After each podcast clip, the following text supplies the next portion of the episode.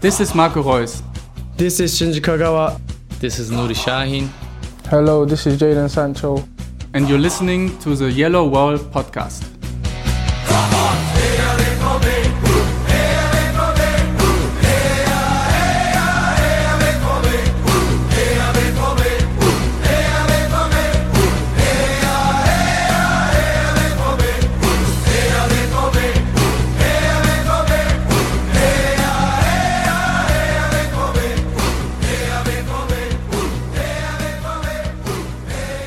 Hello and welcome to episode 340 of the Yellow Wall Pods. I'm your host Stefan Buczko, and today we will talk about a rare win in Hoffenheim, Champions League embarrassment, and we will preview the Revier Derby. For that and more, joins me the blessed Lars Pollmann. Hello, Lars. Uh, what what a great time to have you back on the show. How are you doing? Thanks, Stefan. Uh, not for lack of my want that I've not been on in in a few weeks, but I think you were quite busy, so you made it easy on yourself, and I think we can all appreciate that from time to time. Uh, yeah, I'm obviously super excited to talk about these magnificent Dortmund performances, like vintage Klopp era type of performances, uh, which we should take at least two hours to dissect, please.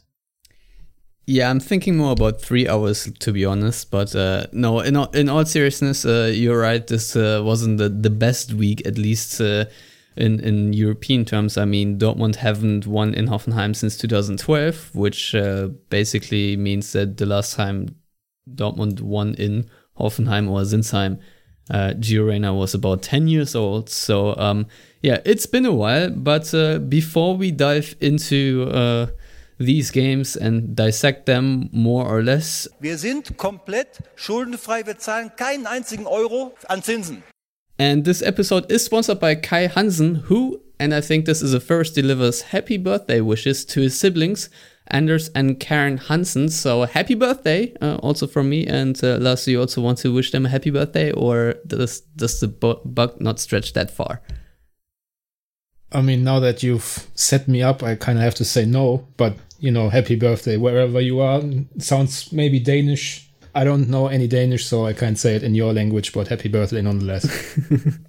yeah, I, am I'm, I'm not entirely sure. I don't, uh, uh, for, due to privacy matters, I don't actually look up where people live that uh, support us. But uh, nevertheless, thank you very much. And uh, I think we are recording this today on the 22nd, and that's uh, when their birthday is. So uh, I'll make sure to publish it before the end of the day. So, um, yeah, happy birthday again. And if you want to sponsor an episode, go to patreon.com slash theyellwall for more information. And now, Lars, uh, it's time to talk about that game in Hoffenheim, um, which started without Erling Haaland. Marco Reus Haaland uh, was rested after playing about 286 minutes in three games for Norway during the international break, uh, including 120 minutes versus Serbia. Um, it wasn't the prettiest of games, yet Dortmund came out victorious. Um, what were your takeaways from this? Well, my main takeaway is I don't remember a thing outside of the goal. So that's obviously the, the perfect introduction to a lengthy discussion on this podcast. Uh, yeah, I mean, the takeaway whenever you win at Hoffenheim, which doesn't happen for Dortmund, as you said earlier, is always three points and don't look back uh, on how they came about because clearly this wasn't a game for the ages. I think a nil-nil draw would have been thoroughly deserved for everyone involved, including us idiots watching the game. um, I mean, not really much to talk about, I guess. Uh, selection obviously a lot of drama ahead of the game as usual when whenever Lucien Favre makes any kind of decision. Hmm. Actually, the only interesting bit to me wasn't resting uh, Haaland after international exploits and Reus because you know he has uh, too much of a history to be playing every single game. Um, was uh, Marvin Hitz staying in goal because obviously Roman Bürki isn't uh, part of the Swiss national team any longer hasn't been for a few years actually. Neither has Hitz, and you know the pulmonary infection or whatever it was that kept Bürki out ahead of the international break. I'm not necessarily sure a goalkeeper is out for four weeks or out of the starting lineup for four weeks with with with you know an infection that allows him to be on the bench because as a goalkeeper, theoretically you have to be able to play 89 minutes coming off the bench. So you might as well start the guy if he's in, in your squad. So that didn't make sense. And especially didn't make sense when uh, was still in the goal uh, for the Lazio game, which we'll talk about later. And um, in typical Lucien Favre fashion, he's evaded every potential answer as to what exactly he was thinking there. because I think we all agree that while Marvin Hitz is a decent number two, he's not better in any way, shape, or form than Roman Bürki. Uh, I don't know that necessarily Bürki would have done better in these last few games. Don't think Hitz did poorly, but you know, one thing that did come back to me now that I was talking about Hitz was that after four minutes he should have uh, basically given away a goal to uh, Gacinovic, I think, of Hoffenheim by way of poor positioning. Uh, and yeah, that was basically the only real chance Dortmund faced, and Hitz wasn't involved in that. So I don't know that the goalkeeper discussion is one that we should have, but I mean, Favre has opened it up needlessly, so I guess we we also talk about it. Well, you just knocked off a healthy hour, a healthy half hour of discussion from this episode Lars. But uh, yeah, um, we'll, we'll see. I mean, yeah, Favre, I think in the uh, pre-game press conference to the Schalke game was also a little bit evasive about whether Bürki will play or, or not. little, little bit, yeah. Yeah, yeah. So, so yeah, evasive. Teeny, teeny, tiny Favre bit of evasiveness, yeah. Yeah, so evasive he might uh, be nominated to su- to the Supreme Court next um, in the United States. But uh, yeah. Um, I think I don't know if I if I agree with the assessment that should have been a scoreless draw. I mean, the expected goals were one by Dortmund to the 2.3 to 1.0. Uh, Hoffenheim really didn't have too many chances, uh, any that I would recall, to be honest. Um, so yeah, it was kind of almost obvious that uh, things would start to happen once uh, Dortmund brought on Haaland and Ro- Reus and uh, happen it did. Um, but uh, after 20 minutes, Lukasz Piszczek had to come off for um, after being poked in the eye by uh, was it Stefan Posch or was it Dennis Geiger? I don't remember exactly who it was, but uh, yeah. Um, so Thomas Delaney slotted back in, uh, in into the back line as a as a left halfback, I think, or was it a right halfback? I don't know. I think they switched it around, right? So. Um, uh, what what did you make of this performance of uh, the Danish uh, central midfielder, uh, basically morphing into a Sven Bender role.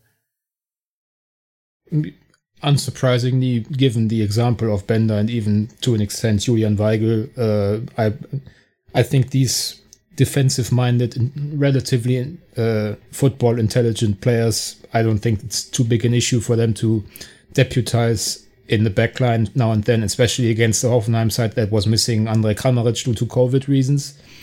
I mean, the entire uh, complexion of the game would have been much different had he been available for Hoffenheim, seeing as arguably he's the second best Bundesliga player in the moment after, or, you know, the best non Bayern player perhaps. Um, so, yeah, he did really well. Uh, Delaney did. He played on the left, I think, the entire time, but it doesn't really matter. Uh, he had a lot of good interventions, was a bit lucky uh, with a couple of refereeing decisions that could have put him in a bind uh, with a with an early booking. Yeah, but that's classic Delaney. He is a very good uh, successor to Sebastian Kehl in that regard. I find that his uh, tackles are often very much on the edge of uh, legality. I mean, if there is a shithouse in Dortmund, uh, it's definitely Thomas Delaney, and I think he would be proud of me saying that. So that's all right. Uh, yeah, I think he, as I said, he did he did pretty well. Hoffenheim didn't really ask too much of him, which you know was a good thing, all, all things considered. And also, uh, when we talk about Delaney's performance, I think we also have to mention Emre Can, who I would say was probably the best player on the pitch, uh, and and them two together uh, with you know solid old Mats Hummels as usual when the attacker isn't too fast for him as Ciro Immobile was for some strange reason. Uh, yeah, that that was the the backline to Dortmund's success in this game. Obviously, uh, just want to quickly mention now that you've referenced the the expected goals. Uh, I don't know how many of those Dortmund amassed before the first goal, which was a gift of Hoffenheim. So when I say it should have been a goalless draw, that was basically on the assumption that Dortmund wouldn't have been basically gifted the first goal. Obviously, then things opened up for them. I think uh, both Reus and also Haaland could have, should have scored a second goal to make it simpler. But I think until the first goal, you know, I, had it been a goalless draw in the end, I don't think anybody would have been really able to claim that Dortmund did enough necessarily to win the three points. Yeah, I think uh, that is a very uh, correct assessment. Um, just uh, quickly back to Delaney because uh, Adam Dorowski, uh, also panelist on this podcast, uh, tweeted after the game about Delaney that he had five tackles, all leading to Dortmund possession. He had 11 clearances, second best was four, and he won eight out of nine aerial duels. most won aerial since Schmelzer in uh, 2 1 loss to Stuttgart in November 2012. uh, Delaney also had uh, two interceptions and 75 touches, which is the second most on the team in just the 70 minutes he was on the field. And uh, if I'm not mistaken, his header also led to the goal. I think he just sort of headed it forward and then just landed kindly. Is that correct? I don't know. Yeah, yeah. Um, yeah, so before we now move up to third place in the table behind RB Leipzig, who currently are on 10 points, and uh, Leipzig are still unbeaten. Bayern, meanwhile, are second with nine points, same as Dortmund, but have the better goal difference. Um, I don't know. Should we talk about Felix Passlack in this game, or should we just leave it at that? Because uh, there are a couple of stats about him where he led the team. For example, most touches, uh, most successful pressures, uh, highest uh, passing ac- not accuracy but but volume I guess uh, most attempted passes and uh, most progressive carry yards and so on and so forth. So and I think 13 recoveries also leading the team there and also with tackles. So uh, for him overall a very good performance. Again uh, thanks to Adam who highlighted that performance. I, I think I should briefly mention that um, last but otherwise, I think we can move on now. Um, this wasn't the the highlight match where we should dwell on too long. Um, so yeah, um, so the uh, three uh, one loss in the Champions League felt kind of embarrassing, but also felt kind of normal because Dortmund play like that quite often in the Champions League. Um, Twitter user at FFS Mattis, or for fuck's sake, Mattis, who uh, like me, is carrying the curse of following both Dortmund and the Sixers. Uh, wrote on Twitter that Dortmund uh, won three out of their Lars 15 away games, uh, which were against Prague, Monaco, and Bruges. And uh, the last time Dortmund won against a semi decent opponent away from home, he finds it was probably against Arsenal about seven years ago. So, um, last with that in mind, um, this performance in Rome really was not uh, anything out of the ordinary for Dortmund uh, in, on European uh, level, but at the same time, um, I, I thought it, it, was particularly poor considering that Lazio themselves, at least in my view, also didn't have their greatest game. Yeah, I mean, when in Rome, uh, em- embarrass yourself. Apparently, that's how the saying ends. Um, I oh, mean, oh, Lazio, I, I, I, made a point of talking them down uh, around the draw, and I still stand by that. I don't think Lazio any special side. They, they have a couple of really good players in uh, Immobile, obviously, Milinkovic Savic, uh, who didn't do too much against Dortmund, but uh, generally speaking, I think they were, as we said at the time, one of the easier draws that were available to Dortmund. I mean, Dortmund could have been uh, put in the same group as Atalanta, which you know, playing away at Atalanta the way Dortmund are doing uh, on the road in the Champions League, that would be a bloodbath. So uh, that was certainly something on on Tuesday night, you know, where once again all the problems Dortmund have were kind of laid bare by a side that you know just isn't all that. I mean, when when you compare it, for example, I obviously, as an Inter fan, watched uh, Gladbach at Inter uh, a day later.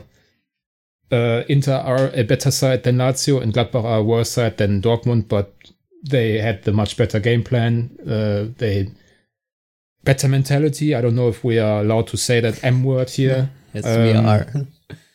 And and they got a result. And I mean, they they almost nicked the game. They hadn't they didn't have a, a shot on target in the first half, or a shot altogether. I think. So uh, this is really emblematic of all the stuff we've been talking about at least for three years, maybe even longer, especially after international nights, but also after, you know, away games to Bayern, which are obviously a bit special, but, you know, other games here and there, basically at least five or six times a year, where you know after five minutes that this is one of those nights where Dortmund just don't show up. And, you know, that was the and case. have confirmation uh, after six. yeah, and I don't even know when the when the first goal was scored, but you could you could basically tell that something like that was already coming after the first few moments, and it's it's really it's it's hard to explain in a way, and also not hard hard to explain. I mean, it is hard because Lazio, as we said, aren't all that you know super talented team. They don't have Champions League experience. Most of these guys, anyway. Uh, and they have had a torrid start in Serie A. They were beaten uh, by three goals away to Sampdoria uh, before facing Dortmund.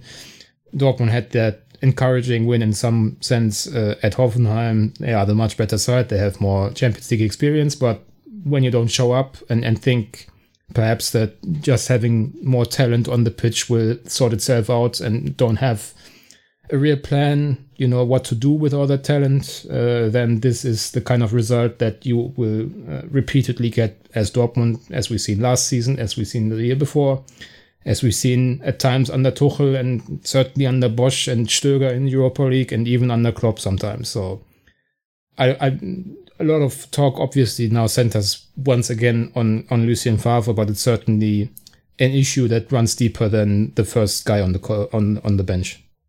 Yeah, definitely. I mean, it's um, kind of weird that you know Dortmund basically uh, looked like the surprise Pikachu meme whenever the opponent presses them a little high, and um, I mean, especially in the first five minutes, Lazio overall weren't really that aggressive to me. I mean, they most for the most time defended in a low block, but in the start. Uh, at the start, they at least, uh, yeah, went for it a little bit, and uh, I mean, I've said this a million times on this show. It almost does not uh, matter who is playing in these positions, but when you press Dortmund's uh, right side, uh, Dortmund sort of struggled to build up the game. I don't know if if that's a weakness in positional play. Kind of must be, or or just in, in general a hard position to combine yourself out. Um, Meunier then obviously playing a terrible pass, and uh, a couple of seconds later, uh, Immobile uh, confirms the curse of the X and puts the ball past Hitz. Um, obviously, not the greatest game of Thomas Meunier, uh, who was probably also signed uh, with the promise of having someone with experience and someone that m- may not make these mistakes, but exactly that's what he did. And uh, yeah, overall, Dortmund really not looking sharp in in, in these moments. Um, I think Marco Reus said after the game that they sort of napped through the first half. Um, yeah, I, I, I don't know, Lars. I don't really have too many explanations of why um, Dortmund uh, looks so timid when uh, the going gets a little tougher and why uh, this this routinely and, and repeatedly happens. Um, you know, there are a million factors for why that can be, but I, I just cannot really um, analyze or dissect or put my finger on any, any one of these things. I mean, there might be, um, you know, I think Favre talked about um, the fact that Dortmund need to fight harder and uh, that uh, they uh, need to be uh, more present in, in challenges for the balls. The, in the in the ball winning department, they they were sort of lacking. Uh, Michael Zorc, I think, said that they were sort of uh, adhering to the social distancing guidelines when they were out of possession. So I mean. And I think you tweeted that uh, Dortmund sort of only press very individually and only when players up front are sort of instructed or guided by a, a center back or so. This is this is something that annoys me uh, overall very often. That uh, you don't really see any coherent pressing, and uh, yeah, is is also something that really where Dortmund make things hard, harder for themselves because uh, I like to think back of the second half of the Super Cup where Dortmund actually um, for the first time in a very long time, showed phases of coherent pressing. But this is so, so rare to to be seen that uh, you can't really think that it's uh, really a strategy. And uh, I mean, in that scenario, Dortmund were 2 0 down and had to do something. Um, would be kind of nice to see this sort of behavior uh, from from Dortmund. Uh, yeah, uh, more more frequently. I mean, you have a lot of young players uh, that can play a pressing style system. Obviously, it'll be a bit harder with Axel Witsel maybe, but uh, Jude Bellingham can certainly participate, and uh, your fullbacks certainly can as well. So Lars, um, I don't know if, if I'm if I'm ranting into the the wrong direction here, but uh, um, what do you make of Dortmund's pressing slash lack thereof, and how do you think this can be fixed, or will it be fixed under Favre, or do you think a coach like Jesse Marsch also would have to come in for for Dortmund to you know get a little bit more advanced in in that category?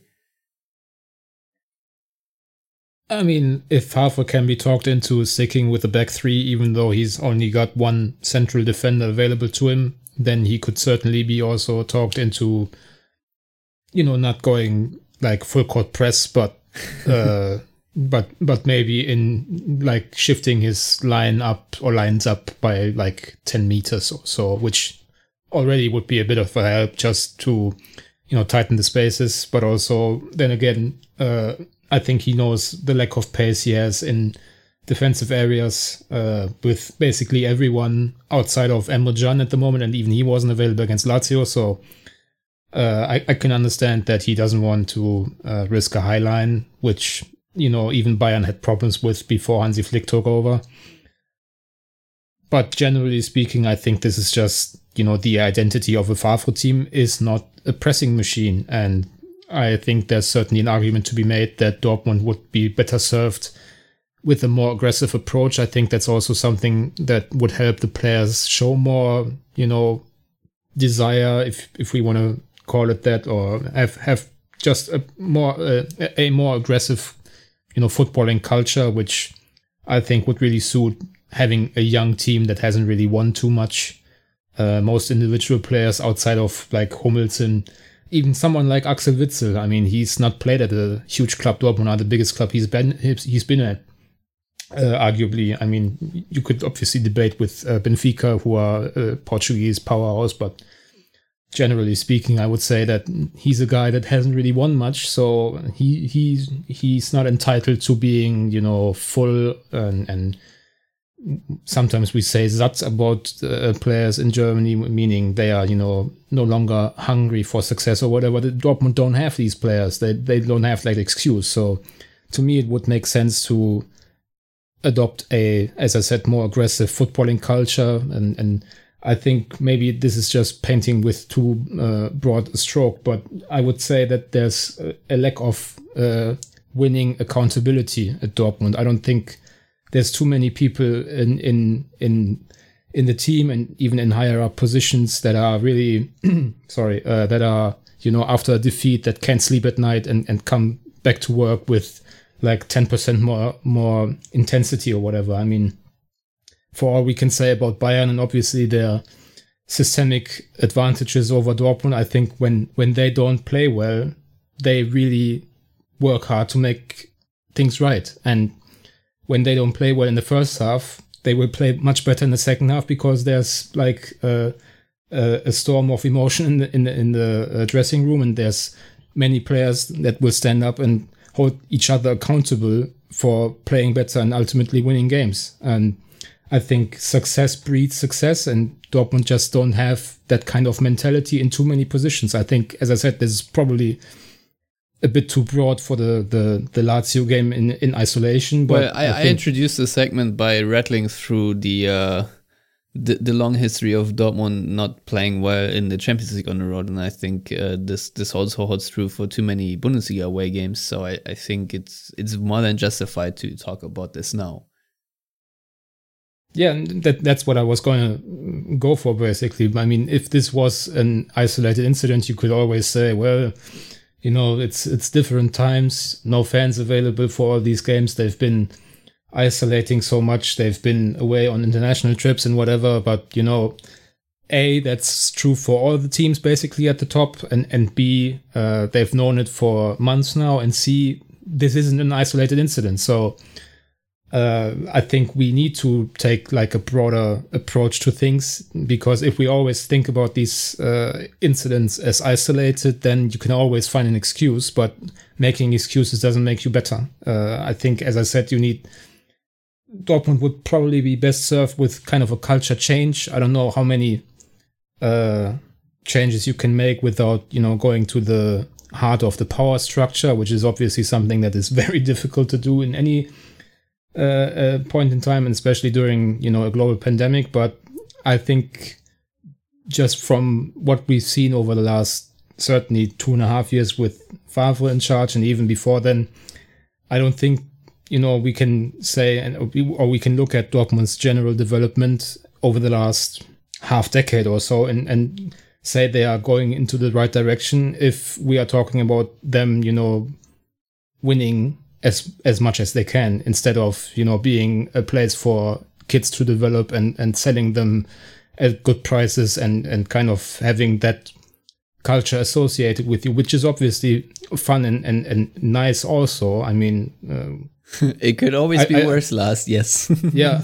I mean I, I'd rather watch them develop great talents like uh, Jadon Sancho, Jude Bellingham, even Ousmane Dembele when he was there, then, you know going with like the inter inter approach of signing Arturo Vidal and Alexander Kolarov and having multiple 30 something year olds uh, in their team going for one title and then the band just breaks up. And, and that's not a fun either but i think there's no uh, denying that Dortmund aren't as successful as they could be, even with Bayern available in the Bundesliga. Yeah, it's very true. I think uh, just from uh, you know, if you look at the squad on paper, there's just so much potential. And I think I tweeted after the Lazio game that it's uh, um, you know sort of surprising to me that this ensemble of players can be this dull um, because. Uh, they could be really exciting, and even if Lazio plays in a low block in a Champions League game, which is very much their right to do, especially as as you know they do not deem themselves as the favorites. Um, uh, yeah, that uh, Dortmund can still do a little bit more. The the one thing, um, or not the one thing, but is that that really annoys me is um, that Dortmund uh, were caught zero times offside. I mean, yes, Lazio were playing with a low block, but it also indicates just that um, Dortmund are currently not really seeking uh, too many passes behind the back line of the opponent.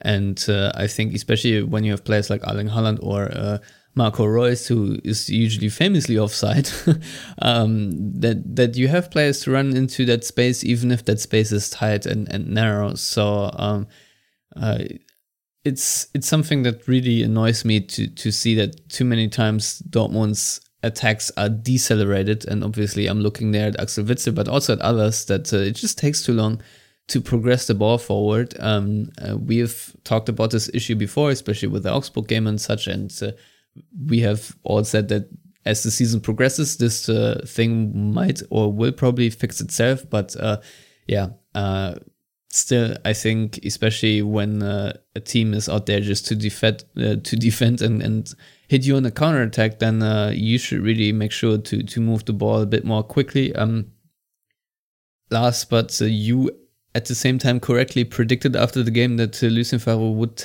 talk about uh, being patient.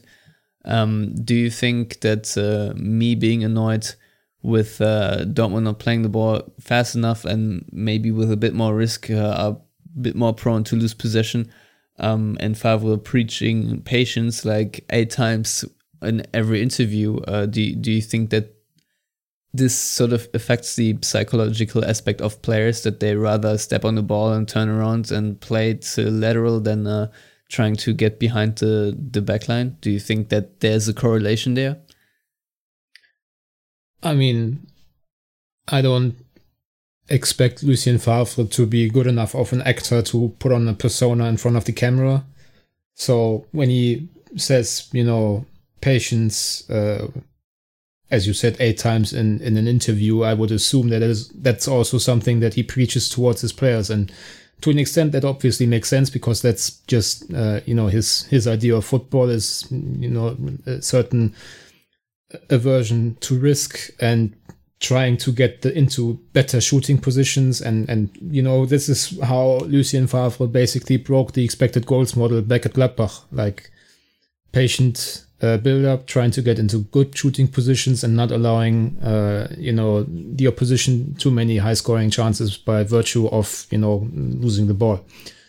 Uh, so I would assume that he's also saying the same things more or less to the team, which is obviously uh, basically going back to what we said earlier that you know that it would probably be better for this collection of uh, individual talents to have a more aggressive approach that you know makes use of their youth and inexperience in a way. Uh, you know, maybe maybe that maybe Dortmund would be better served uh, going for four three wins than two one wins or one zero wins, if that makes sense. So, um, as as, as you said earlier, I think the the perfect uh, embodiment of you know Favre's philosophy in that regard, but also what we have discussed as their problems is Axel Witsel because you know he's a safe pair of hands in midfield, which is fine and dandy, but sometimes you don't want a safe pair of hands, you want a quick driver. So I don't know uh, that he's ever going to drop Witsel, who's basically always playing, even when he's been on international duty, duty with Belgium and playing uh, three times in the starting 11 or two times. I'm not entirely sure this time around. Uh, but, you know, if if if I were the coach and and especially now for like the Revier Derby, uh, the the first two things I would do is take Witsel out and take Meunier out. Meunier because he's completely out of his depth at at this point. I think he needs a, a mental break more so than a physical break. And Witsel because, uh, as you said, he basically slows everything down to an extent that you know isn't necessary in in in my opinion. It would be uh, just very interesting to see uh, Can in defensive midfield, even though he's now a full time centre back. Uh, or I would even put Delaney in there ahead of Witsel, especially if, which is obviously what we need to expect. Uh, the the back three is still a thing. Yeah, yeah. Um, in uh, Rome, Witsel started next to Bellingham. Bellingham, I think, became the fourth youngest Englishman to debut in the Champions League or something like that. No, the youngest. Nah, uh, that that that that was a, a stat I think Opta tweeted out, but was wrong because uh, uh, Maitland Niles I think was younger when he debuted for Arsenal and stuff like that. So um, yeah, that that just wasn't a, a correct one. So uh, yeah, I don't think Maitland Niles was in the first team of Arsenal when they won the Champions League though. That might be a European competition, but not the Champions League. Yeah, I don't know. I, anyway, I, anyway, uh, be it the youngest or fourth youngest or whatever. Um, so obviously he was taken out at halftime, but uh, nevertheless, what do you make of this partnership? Do you think it, it works? And uh, where can uh, both improve? You've already talked a little bit about Witsel, but uh, what can Bellingham do better, or uh, what what did he do well? Um, I don't know that he did too much well. Obviously, as a 17 year old in your first Champions League game in a non functioning team, I don't want to say dysfunctional necessarily. I don't know that we can expect, even though he plays in central midfield, uh, him to have too much of an impact. But still, I think, uh, unlike a few others, he at least threw himself into battles. He tried, uh, you know, to win back possession and, and whatnot. So I think uh, on paper he's already their best uh, midfielder in some ways because he's the most complete. Um, but certainly, you know, he's you see inexperience, and you also see when uh, the other players aren't working or, or functioning as as you know they should or could.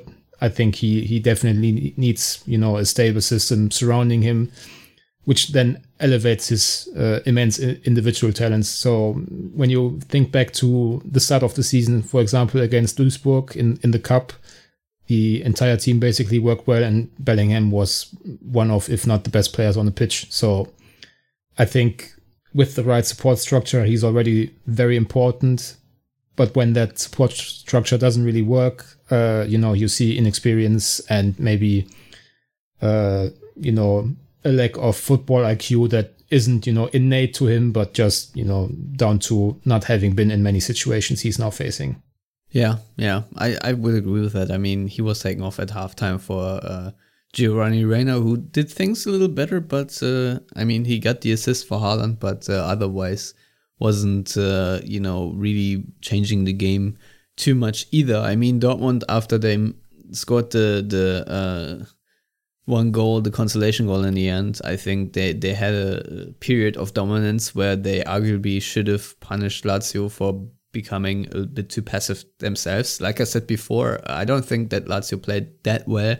I mean, the pass over Dortmund's backline in the end uh, that led to the 3 1 was a really nice goal and hard to defend, obviously, with the lack of pace that Dortmund have, but also just a, a very well uh, created goal. Um, I, I, have to say that that was just uh, very efficient and uh, n- nice, nicely crafted. But uh, otherwise, it's not like uh, Lazio could really put too much pressure on Dortmund. And um, yeah, usually a better team would come at least with a draw away from it. I mean, it's this loss is by far not the end of the world. I still think that Dortmund are likely to win all their three home games, so that would probably amount to nine points. And if you then uh, win one game away from home, which they've done before in Bruges, for example, then uh, that would be about 12 points that I think should be enough to take the win, especially as I expect uh, opponents uh, in this group take the points off each other. I mean, uh, Bruges did in the end win in Zenit, which is maybe a little bit of an upset. I don't know, um, but uh, just just to name one example, the one example we can name so far. Um, but yeah, still, it's it's it's not great for Dortmund, and uh, we really should expect better, especially also from uh, players like Marco Reus and uh, Jadon Sancho, who we didn't really see that much of uh, in in this particular game, and I also don't think we've seen much from from Sancho overall this season so far. Um, so yeah, there there are a couple of uh, areas of improvements just on the individual stage, but uh, overall, I think the point stands that collectively that wasn't good enough. Um, but Lars, as we transition to the Schalke game, I think it was Favre himself who basically said that uh, some played well and some didn't and uh, especially in the context of uh, tracking back and uh, you know defending with a bit more aggression, which uh, reminded me a little bit of the uh, Bosz era, where um, Peter Bosz's pressing, at least according to their own account, uh, um, after they were sacked, didn't really work because not everyone on the team was convinced or, or really wanted to run that much. Do you think that a similar problem is? live now in the Dortmund team, as uh, Favre may or may not have alleged. I'm not entirely sure uh, if if he really means what he says or if it's just a little bit uh, uh you know uncarefully worded. Uh, I'm not I'm not sure, but I I think this is at least something we should pick up real quick because you know it's it it would be very devastating for Dortmund if if that really was true that some of the players uh, are, let's say, less uh, involved and, and, motivated than others, which is obviously always the case, but uh, you know, not not to the point that a coach really highlights it. Well, I don't think he did. For one, um, I'm not even sure the the quote you uh, you quoted was even given in that context, but I think, uh, as you said, you know, there's always degrees to which that is the case. And, you know, an attacking player like uh, Jadon Sancho, uh, he's not supposed to be tracking back as hard as, you know, a Meunier when he's in attack because, you know, he's supposed to develop his creativity and, and focus on attacking, obviously, while still doing his part, which I couldn't honestly say anyone purposefully didn't do, you know, because they didn't want to or didn't care enough.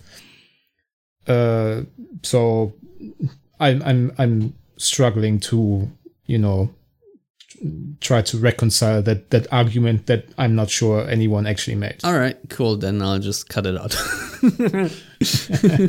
um, yeah. Okay. So let's just move on to um, the Dortmund Schalke game aka the Revier Derby, um, which will probably be attended by 300 fans after the coronavirus cases are continuously on the rise in Dortmund and North Rhine Westphalia. Uh, obviously, no away fans will feature in this game. And uh, yeah, after I think about 11,000 people attended the Gladbach game at, or uh, what what am I, the, the Freiburg game, I'm sorry.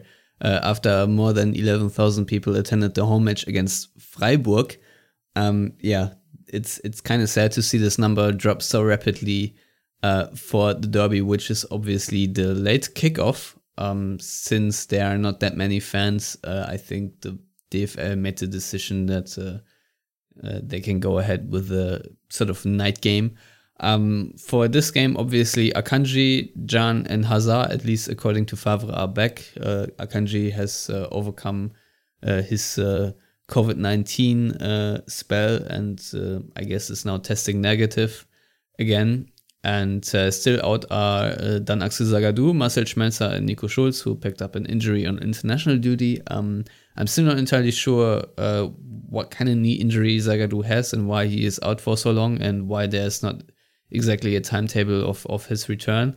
Um, but uh, I, th- I think we've become used to it now that Dortmund are very vague on uh, any diagnosis. And uh, if they give one out, it's often also just turns out to be wrong. So, um, yeah, so there's that. Uh, personnel wise, uh, Schalke will have to do without Suat Serdar who is injured, and Ozcan Kabak, who is suspended. Uh, I guess Salif Sané, if fit, will uh, probably uh, replace Kabak in defense. Um, yeah, so last Schalke obviously um, are now in 17th after gaining their very first point this season against Union Berlin in a one-all draw, which uh, really felt more like a second division game than a first division game, if I'm honest. Um, it wasn't pretty at all. I mean, I I didn't I didn't see the full game. I was tuning in and out because I I was uh, um, painting.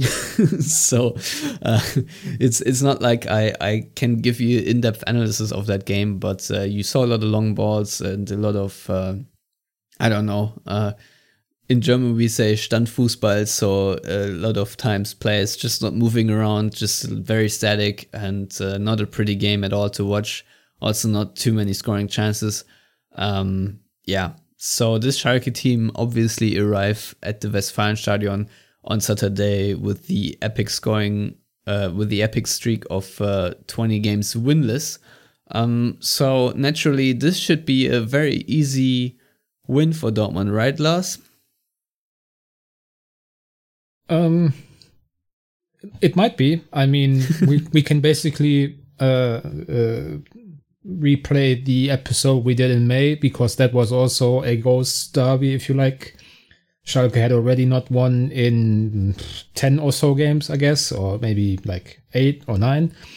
Uh, they hadn't yet made the coaching change, but everybody was kind of uh, in the know that David uh, Wagner was a dead man walking and should have been replaced in the summer, as I'm sure uh, regular listeners will have heard probably by Matthias at some point in on on on this podcast. Yeah, yeah. Um.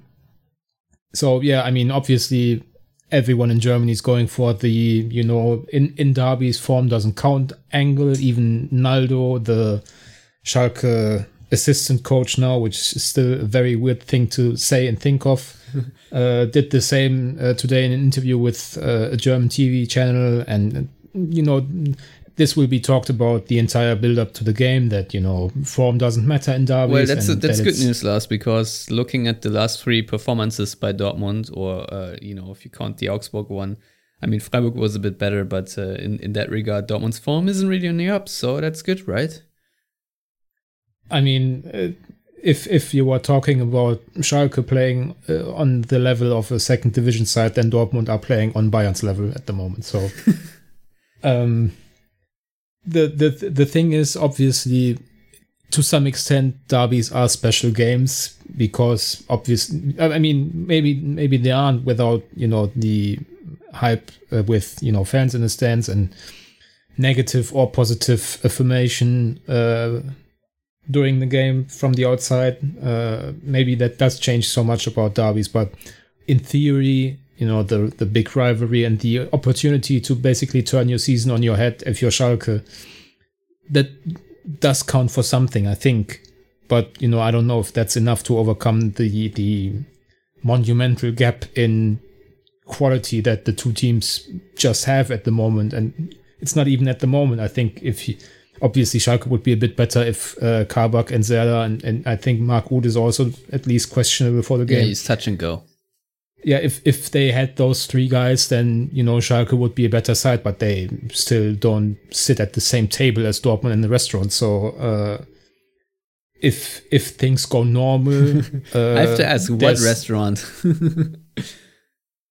at the moment a very cheap one. Um, I mean, at, if things go go normally, Dortmund should be able to win this quite comfortably. And as I said before, in, in May they did. I mean, they had a field day against Schalke. Uh, Haaland scored early on, and that was basically that. There was no upset on the cards, and I wouldn't be shocked by any means if the same happened again on Saturday. But as is the case with these particular fixtures, you know, there's always that that tinge of doubt in the back of your head that maybe Schalke can pull something out of the head to, as I said, turn around their season and and you know that would be uh, quite interesting from a Dortmund perspective, obviously, because uh, I think if they lose against this Schalke side, then there will be you know full on discussion about Favre, but like right now you actually don't have the opportunity to do anything about that because you are uh, you're you're playing two more Champions League games until the next international break. So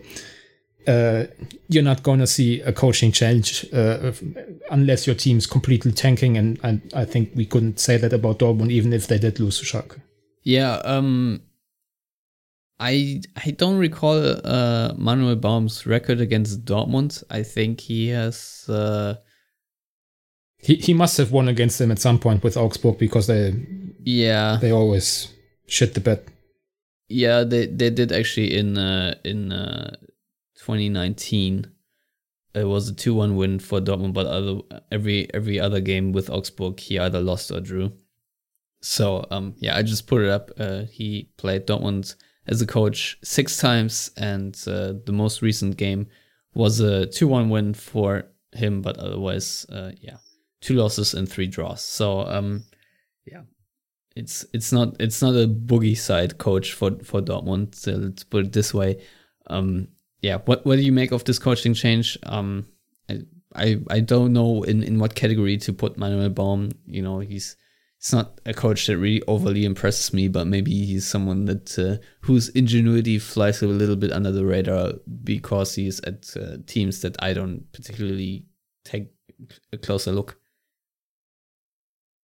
Uh, he's Tesco to Tedesco, in my opinion. Like, uh, you know, a bit of a darling in like the nerd tactics community, but you know, ultimately doesn't strike me as the kind of guy that has full command of like the dressing room. Uh, there's a reason why after Augsburg he wasn't really in the mirror for any big jobs. He was coaching the under 20s and now under 18s of the German FA. So that's not even a high profile job in, in terms of the youth national teams because obviously the more important ones are the uh, 17, 19, and 21 teams. Um, so I think he was kind of emblematic of what Schalke had available. Like they, they could have obviously gone for someone who knows the club, uh, as in like Marc Wilmots, but you know, he's been an international coach of Belgium and Iran, if I'm not mistaken, and not been too successful at, at, at either of those spots recently. So I think they really didn't have, or they, they did have pretty slim pickings, and they went for someone that uh, Jochen Schneider, the sporting chief, whatever of Schalke, uh, knows fairly well on a personal level. So that that was that, and I, I this if this game came down to something the Schalke coach did, that would really surprise me. Yeah, that's true. I mean, um, what we can say about uh, Schalke is that uh, um, they they have a couple of decent players in their team. I think I, I personally rate Paciencia quite highly, and I'm not entirely sure why Frankfurt would loan him out. I mean, uh, you could see even in the games where Schalke severely struggled that um, at least he had a couple of uh, clean first touches and uh, you know looks from a technical standpoint uh, miles above everyone else. And uh, I'm sure uh, if there's a threat um, coming out of the Schalke team, it's probably Paciencia. I'm not entirely sure what kind of role uh, Ibisevic is playing at this point. I mean, Skripski, I think he has scored a couple in, in his past against uh, Dortmund. Um, but yeah, it's it's not like this this team is something where Dortmund really have to fear too many things. I mean, Amine Harit is is also back. I think he was subbed on against Union Berlin, so um, he's probably going to start. But um, yeah, this Schalke team right now really um, is not good in in many categories. I mean, we were complaining in in Dortmund uh, terms about the Lazio game and and other performances, but uh, this is still miles away from where Schalke are right now um, because there's really no coherence. There's no position play. Yes, they they might press a little bit more aggressively, but their pressing uh, isn't isn't really too gripping either. It's a lot of things just rely on coincidence for Schalke, and uh, yeah, defensively they're so often out of shape and unorganized. It's it's it's it's almost funny, or maybe it is funny. I don't know. Uh, we'll, we'll, see, but uh, yeah, I don't I don't think this uh, this Dortmund team, whoever will play, um, should have too much trouble to overcoming this team. Um, I've I've said it in the past before derbies, and then uh, crazy stuff happened. But uh, this time, I really think, especially without the crowd, uh, um, that that Dortmund probably will have a similar performance as uh, the last four nothing win against Schalke. I don't I don't know if it's going to be a similar scoreline. I mean, Bayern pounced them eight nothing on the first match day. Um, that was probably a bit harsh, but um, yeah, these things can happen. Schalke is a team that can easily fall apart. So um, yeah. Um, so Lars, you've already said that uh, if it were you on the coaching bench, you'd probably drop Witsel and probably you, you didn't specify it, but I assume you would put in uh, Passlack for uh, Meunier, or or would you play Hazard in that position uh, in, instead as the right wing back? Uh, didn't even didn't even think about Hazard. Um, no, I would uh, prefer Mateu Morey. Ah, yeah. I think that he was on the bench uh, against Lazio, and that would indicate to me that he can play at least like 45 to 60 minutes and I think his uh, creativity would add something to the team. Uh, he's also more aggressive, uh, you know, in counter pressing and whatnot than certainly Meunier, uh, and and I think a bit more secure uh, in terms of like positioning than than Hazard. But you know, I think it's unlikely to happen. Uh, I would assume that it's still going to be Meunier and Witsel and sticking by, you know, the, the guys he believes in after poor performances. Uh, with, you know, the usual sprinkling of uh, rest for presumably one off, not both, uh, Reus and Haaland, with uh, Reyna coming back to the starting 11 and obviously Akanji and Can replacing Delaney and Piszczek, I would assume. Yeah, that's also my assumption, to be honest. Um, I, I wonder what we'll uh, see of Julian Brandt, uh, whether he'll come on as a sub or not. Um, so so far, he hasn't really shown too many things, uh, to collected too many arguments for why he should play. Um, unless you have a disagreement there. Um, yeah, I, I don't I don't foresee him starting on, on until uh, the rotation machine is kicked a little harder. Uh, I don't know what, what your opinion is on there, but uh, right now, um, he, he he already started games this season, so uh, it, it certainly uh, seems like right now he's more of a rotational piece.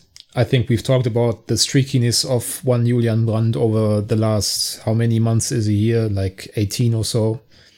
Not quite. Um, yeah, I mean, we all know how good he is. We all know that he's not always that good and that he's usually at his best when he has a run of games in like his best position, which I guess is true for most players. But uh, right now, Dortmund don't want to because I don't think they can't uh, afford the luxury of giving him that run of games. So, yeah, I mean, I'm sure there's going to be a run of injuries and Brandt's back in the team, and suddenly everybody remembers why he's like one of the best playmakers in the Bundesliga. But until then, he's going to be a relatively useless if we want to be harsh uh, kind of super sub. Yeah, that's the thing. You know, I could actually foresee, you know, if if they're both on their game, which is a big if maybe, but um, uh, stick him next to uh, Bellingham actually, and uh, have Bellingham uh, do the enforcer part a little bit more, and uh, Julian Brandt obviously the creative part. If you play against teams where you know you will have a lot of possession and where you know you will uh, need to break them down and uh, you know so this this could be a game where i could go with a very offensive minded uh, midfield because uh, why not? I mean uh, dortmund have str- you know do struggle in the ball winning department one way or another. Doesn't matter who plays if they're actually not uh, trying to win the ball hard enough. So you know from that perspective why not just throw in players that at least on the ball can do something with it?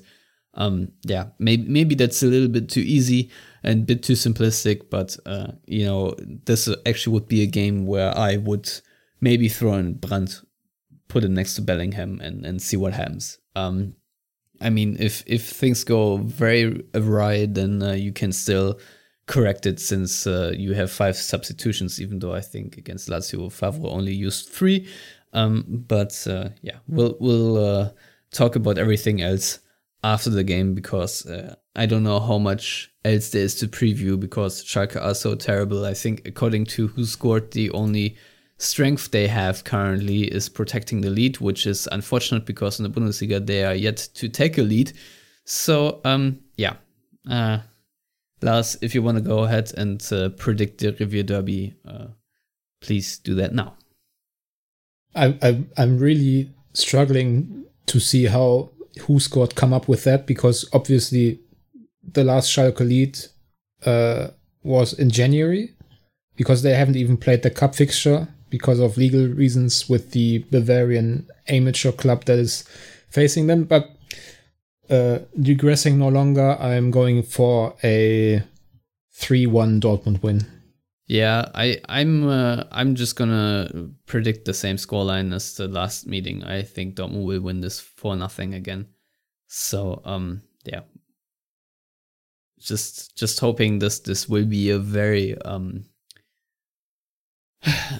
a, a, very calm game from Dortmund fan perspective and a game where Dortmund do not pick up any more unnecessary injuries or muscle injuries and whatnot considering uh, the schedule so uh, I hope they can breeze past Schalke without uh, taking too much of a toll. So that's that's uh, really what I'm hoping for. Anyway, um, Lars, I think we can knock it on the head now. Um, please tell our listeners uh, where to follow you on Twitter. I don't know if you have uh, left private mode again or not.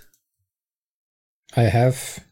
Uh, they can follow me on Twitter at Lars Pollmann. Very well. You can follow me at Stefan Buczko on Twitter, and you can follow all of us at Yellow Wall Pod on Twitter and Facebook. If you want to subscribe to this podcast, please do that via YouTube, iTunes, SoundCloud, Stitcher, Spotify, and all the other podcatchers, the RSS feeds you can find along with our written content on theyellowwall.net.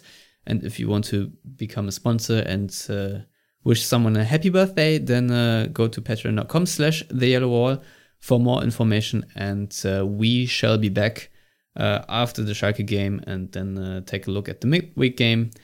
And uh, yeah, so more on that later. I'll keep you all posted. Until then, uh, stay safe. And as always, thank you for listening. Goodbye.